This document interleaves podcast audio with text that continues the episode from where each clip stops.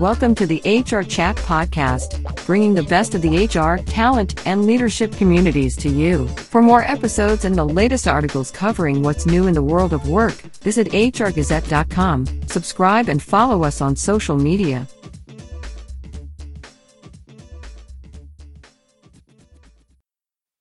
DEI is front and center in the corporate world, and for good reason. Highly inclusive companies innovate faster, attract top talent, and, according to Forbes, are more likely to hit their financial targets by up to 120%. Unfortunately, too often we see diversity initiatives like hiring diverse applicants turn DEI into performance quotas. Today's guest says that by combining remote work with new technologies, companies can turn the tides of their company's DEI programs to focus more on building inclusive work environments to help all employees feel valued and safe. Hello, this is Bill Banham. I'm the host of this episode of the HR Chat Show, and I'm joined today by Dionn Schaffner, Chief Diversity Officer of enterprise software company Aurea. Listen as Dionn shares ways that she's incorporating DEI into the new tech Aurea and its clients use in order to make teams feel more included within their company's virtual culture be it including pronoun distinction in their video conferencing tools or prioritizing accessibility design elements in virtual workplace environments. Technology has the ability to foster inclusion and connection, and we're going to focus on that today. Dionn, it's my pleasure to welcome you to the HR Chat Show. Thank you, Bill, for having me. I'm excited to chat with you today. Me too, me too. So let's get straight into it. Uh, why don't you begin, beyond my reintroduction there, why don't you begin by telling our listeners all about yourself? Sure. Uh, my name is Dionn Schaffner. My pronouns are she, her, and hers.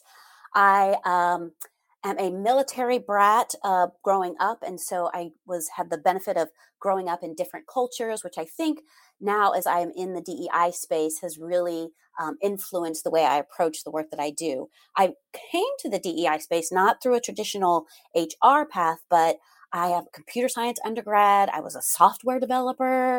Um, I worked in marketing operations. Was then went got my MBA, did management consulting, and have sort of made my way around to the civic side of things, and really started getting involved in nonprofits and really um, some community advocacy in trying to find ways to really remove barriers, uh, enable opportunities for uh, those who have, you know, systemically lacked access and resources.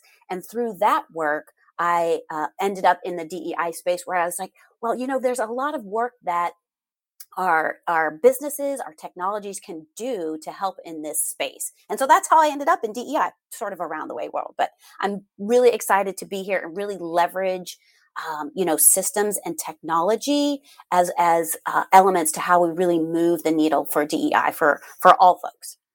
Dionn, I just love your energy. I, I can I can feel your enthusiasm co- coming through uh, my side of the uh, the podcast chat today. That's fantastic. um, why don't you now tell us a little bit about Aurea, the, the mission, and the problems it tries to solve? Sure. Yes. Um, so, well, and here's the other thing: is you know, I uh, my hobbies include dance, musical theater, uh, all that kind of thing. So I uh, really enjoy conversations and talking with folks and and pre- presenting. So I, you know I have a great time doing these podcasts. So thank you for having me for that. But yes, um, at Aurea, what we're really trying to do is drive um, innovation by uh, really implementing like targeted visions that that benefit our customers' businesses. And we have we have three pillars that we focus on future of work, which is developing solutions that really foster connection engagement between people ideas and companies missions. Um, and you know now as we see us in the hybrid global asynchronous kinds of environments this this pillar is really important um, especially as it relates to dei so we have the future of work, we have future of commerce, which is where we're modernizing the B2B experience. We're really leveraging the knowledge and the experiences that we know from the B2C side and moving that over to the B2B side. And then the third pillar is future of IT, where we are innovating and empowering sort of the next generation of IT infrastructure in the cloud.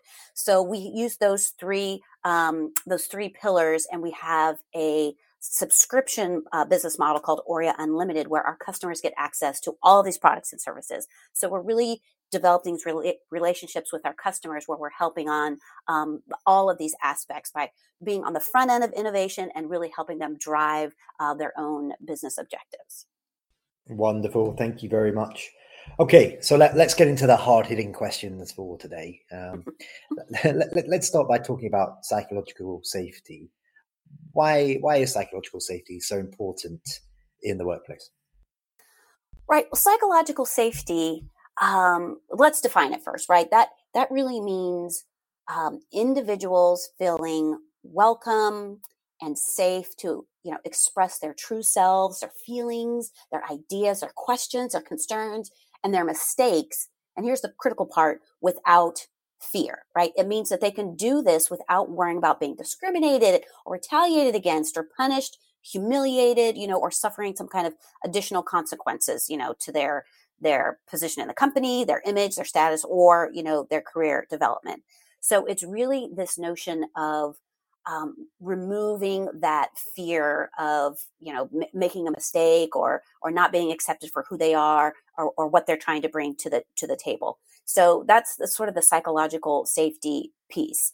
And it is important because it is one of the key pillars of inclusion right? And we talk about dei and we talk about the the results from dei as you mentioned at the top of the top of the show how it is impacting our business objectives. But here's the the thing. Um, Verna Myers has a great quote that I love. It's diversity is being invited to the party, inclusion is being asked to dance. And I actually like it. There's a corollary that says inclusion is being asked to plan the party, right?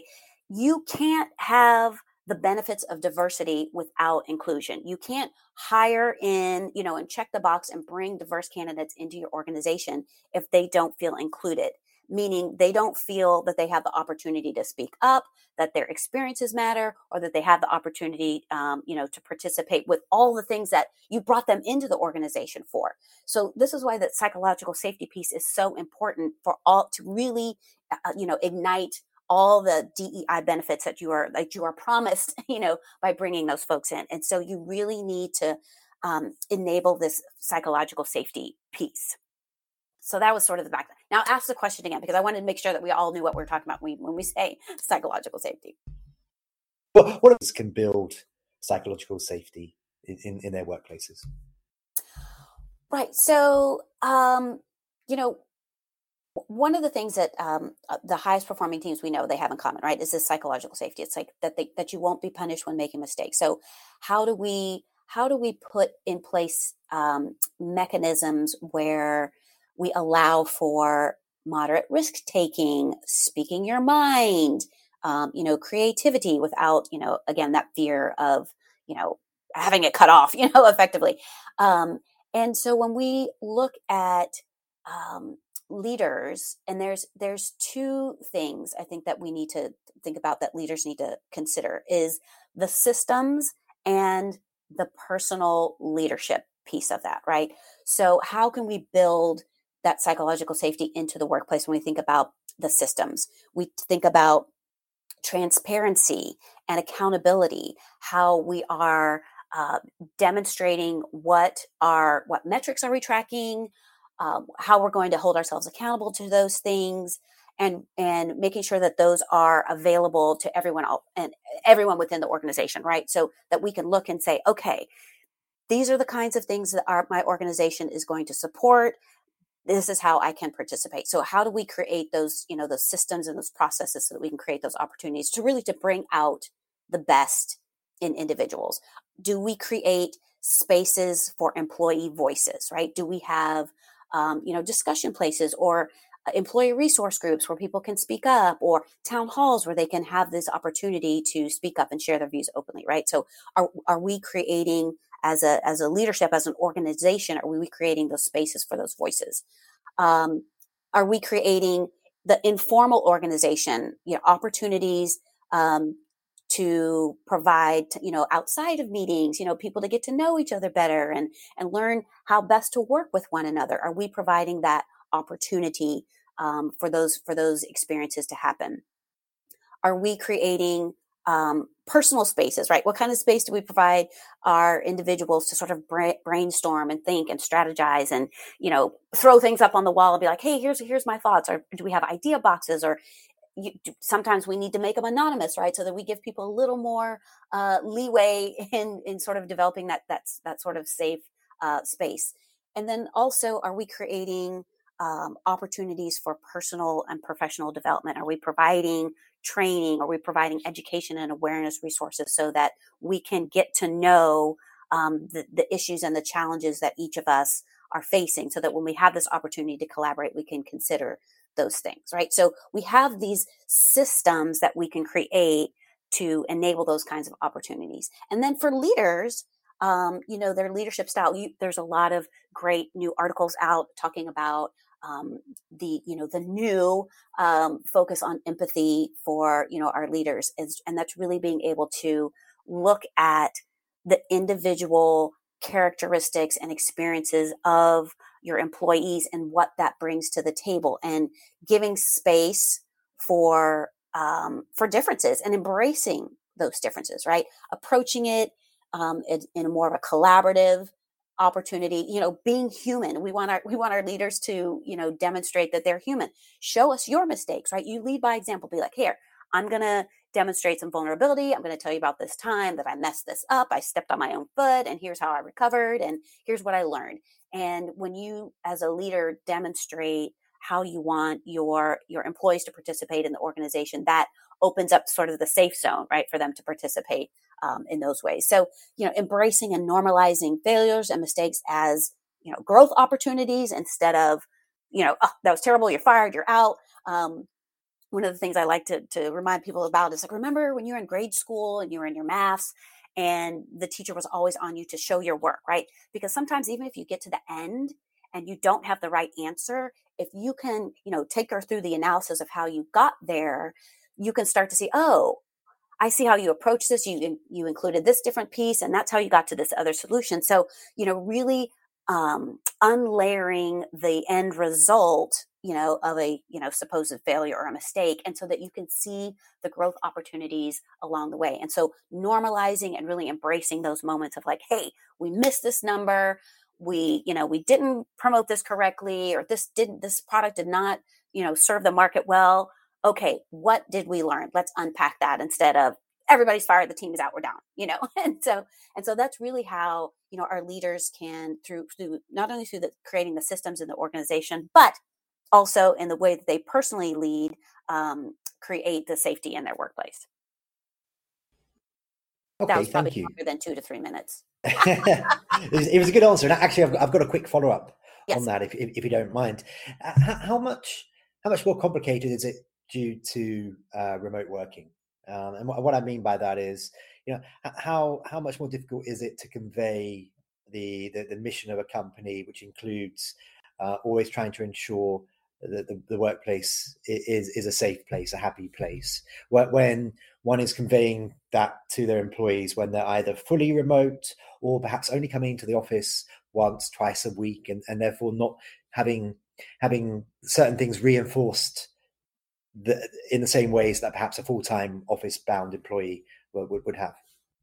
Yes this the the the virtual and hybrid you know work environment it, it's here to stay right? It, we came out of the pandemic um, and i'm there are definitely many organizations who are like no we're going back full time and employers are like ah actually i kind of liked it a little bit you know give me some and so i think the um the, there's there's tools and there's connect connection opportunities where um, we can, uh, you know, and, and it's not that we want to replicate those feelings from like being in the office when we think about um, hybrid or virtual space, but really how can we use virtual and hybrid space to make it better, right?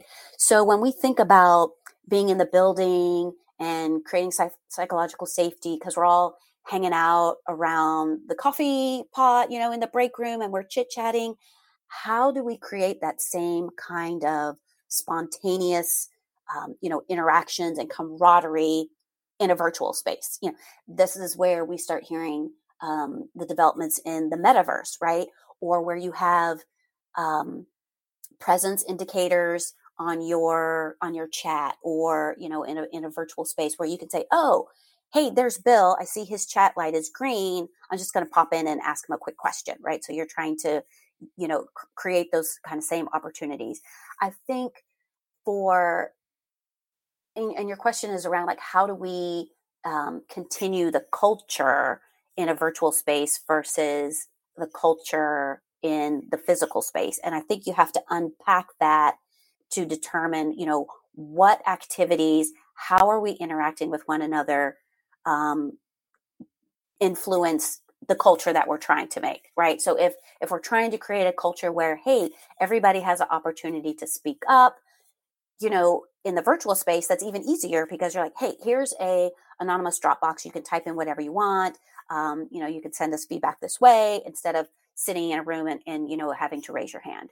Or you're in um, a zoom call and you know there's a topic and you're looking around the room and no one's and no one's answering the question and you're trying to include some certain people you know in the in the hybrid space you can send them a quiet you know direct message to be like hey sharon i remember you were talking about this in the other meeting. This would be a great time for you to bring that up right? And so you can actually use the tools in ways that you couldn't use in the physical space to really um, create more opportunities and invite people in. So I would cha- I would I would guess I would challenge that question to say not how can we replicate it in the virtual or hybrid space, but how can we make it better and more inclusive in the hybrid and virtual space with the, these new tools and access in, in different ways than we have now. Wonderful, thank you. Okay, so is it always the leadership's responsibility, Dionn, to to set the tone are there are there things an, an average employee perhaps can do to help their peers feel more psychologically safe? Absolutely. I, well, the leadership sets the tone, but when we think about psychological safety and inclusion, it is really the day to day interactions with your peers, your immediate managers that ha- have the strongest influence, right? And so there's, and, and anyone in any position you are in, in any level of the organization, you play a part in creating psychological safety um, for yourself as well as for your peers around right? So and then there's two things two parts to that right? There's the internal activities that you can do and then there's sort of the external activities. So the internal uh, piece you can you know stay curious stay flexible um, be open to hearing other people's experiences like listen just a little bit longer than you normally would without you know kind create your response right and and leave that door open for other people to sort of step in and stand into their space. Um, we talk about um, and then sort of externally that's really allyship right? That's the allyship piece right? Using i call using your superpowers for good. Um, you know um, how can you support your um, your peers in a meeting if you notice um, you know we know that women often get interrupted in meetings and if you are if you notice that that is happening you can redirect the conversation back right? So sharon is talking jim jumps in before she's done. After jim finishes his comment you can come in and say sharon let's go back to what you were saying. Tell us more about this and you can redirect it right back to her right? And so providing that sort of space and inclusion for her to you know to sort of jump back in. Um, um, going back internally you avoiding comparisons and competitions. There's there's this unique thing when we try to connect with people oftentimes we want to share um, similar experiences right? So that we can say hey I, you know yes I, I felt that same thing too. But sometimes when you do that you're taking the focus off um, the other person right? And off their experience. So you know in t- instead of trying to connect on that level of saying hey i had the same experience too. Let me tell you all about that is wow you know that's a really interesting perspective. I had never heard of it that way. And, you know, and just pause and let that sort of sink in and save your, your experience for, you know, sort of another time. Um, and so you can, you give them the space and the opportunity to let them know that their experience, their opinion, their idea um, is valued and it's important and it's not you know you don't want to have to like sort of run it over all the time and uh you know and and sometimes it can be as simple as you know identifying your own biases when you approach things uh, as up to just expressing you know gratitude and appreciation for um, someone stepping up and being vulnerable or sharing something or you know t- standing in the moment and having and having a word to say because we we know that that is a challenge to do um, for for different folks and so you want to make sure that you're supporting their efforts in showing up. Awesome thank you i completely agree. Okay so i feel like maybe because you're such a, an amazing orator, um, and you've explained the case very well as as you've been going along. You maybe have touched upon some of the the results of uh, of having a psychologically safe workplace so far, but maybe kind of as a as a summary of what we've chatted about today before we do look to uh, learn more about you and, and wrap up uh, in two minutes or less. I'm going to challenge you. I like to do that sometimes. uh, in, in in two minutes or, or, or, less, and perhaps also summarising some of the things that you've you've mentioned so far. What results do we see when a workplace is psychologically safety on? And as part of that answer, perhaps you can also share how does this fit with the broader DEI conversation. The result, I would say, innovation, creativity, growth, inspiration. These are the kinds of things we will see when a, when a workplace is psychologically safe because people will no matter you know what their individual characteristics are will be able to bring you know we talk about it their their whole selves their whole selves to work right and so that that creativity that growth that inspiration that is really what drives innovation and um, psychologically safe places enable connection and collaboration, which again are, are key components to driving innovation. And the other side of that too is that, you know, we talk about sort of on the business side, but is really employee well-being and retention. Right now we were we are sitting in the middle of the great resignation, right? And why? Because people aren't feeling valued they aren't feeling safe and so now they're switching jobs we're, we're having a hard time retaining folks. Now we know it costs way more effort and energy and resources to acquire new folks and so we you know that you know effectively like hurts the business right? So the when we have our employees who feel better about being in the organization they feel valued they feel like they can participate equitably um, they feel better and they will be able to again sort of open up in that safe space and provide more collaboration more innovation. And so we have the business side of innovation and then we also have on the personal side we have the employee well-being and retention.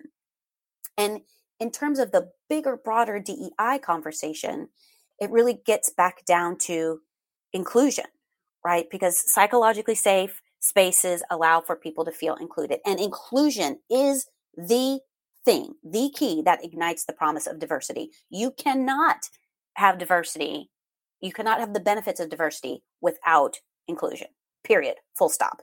And so, you, um, by, by providing these psychological safe spaces, these equitable opportunities, um, and inclusion, that is really how um, we gain those benefits of DEI. It's not going to help you at all to do all this upfront effort to to hire um, folks who have different diversity characteristics if they don't feel included and safe within the organization, so that they can participate fully in all the ways that they are. Perfect. And Dionn, I'm sad to say we are coming towards the end of this interview. Before we wrap things up, how can our listeners connect with you? So maybe you want to share your LinkedIn, maybe your email, Twitter, perhaps you're super cool and you're all over TikTok.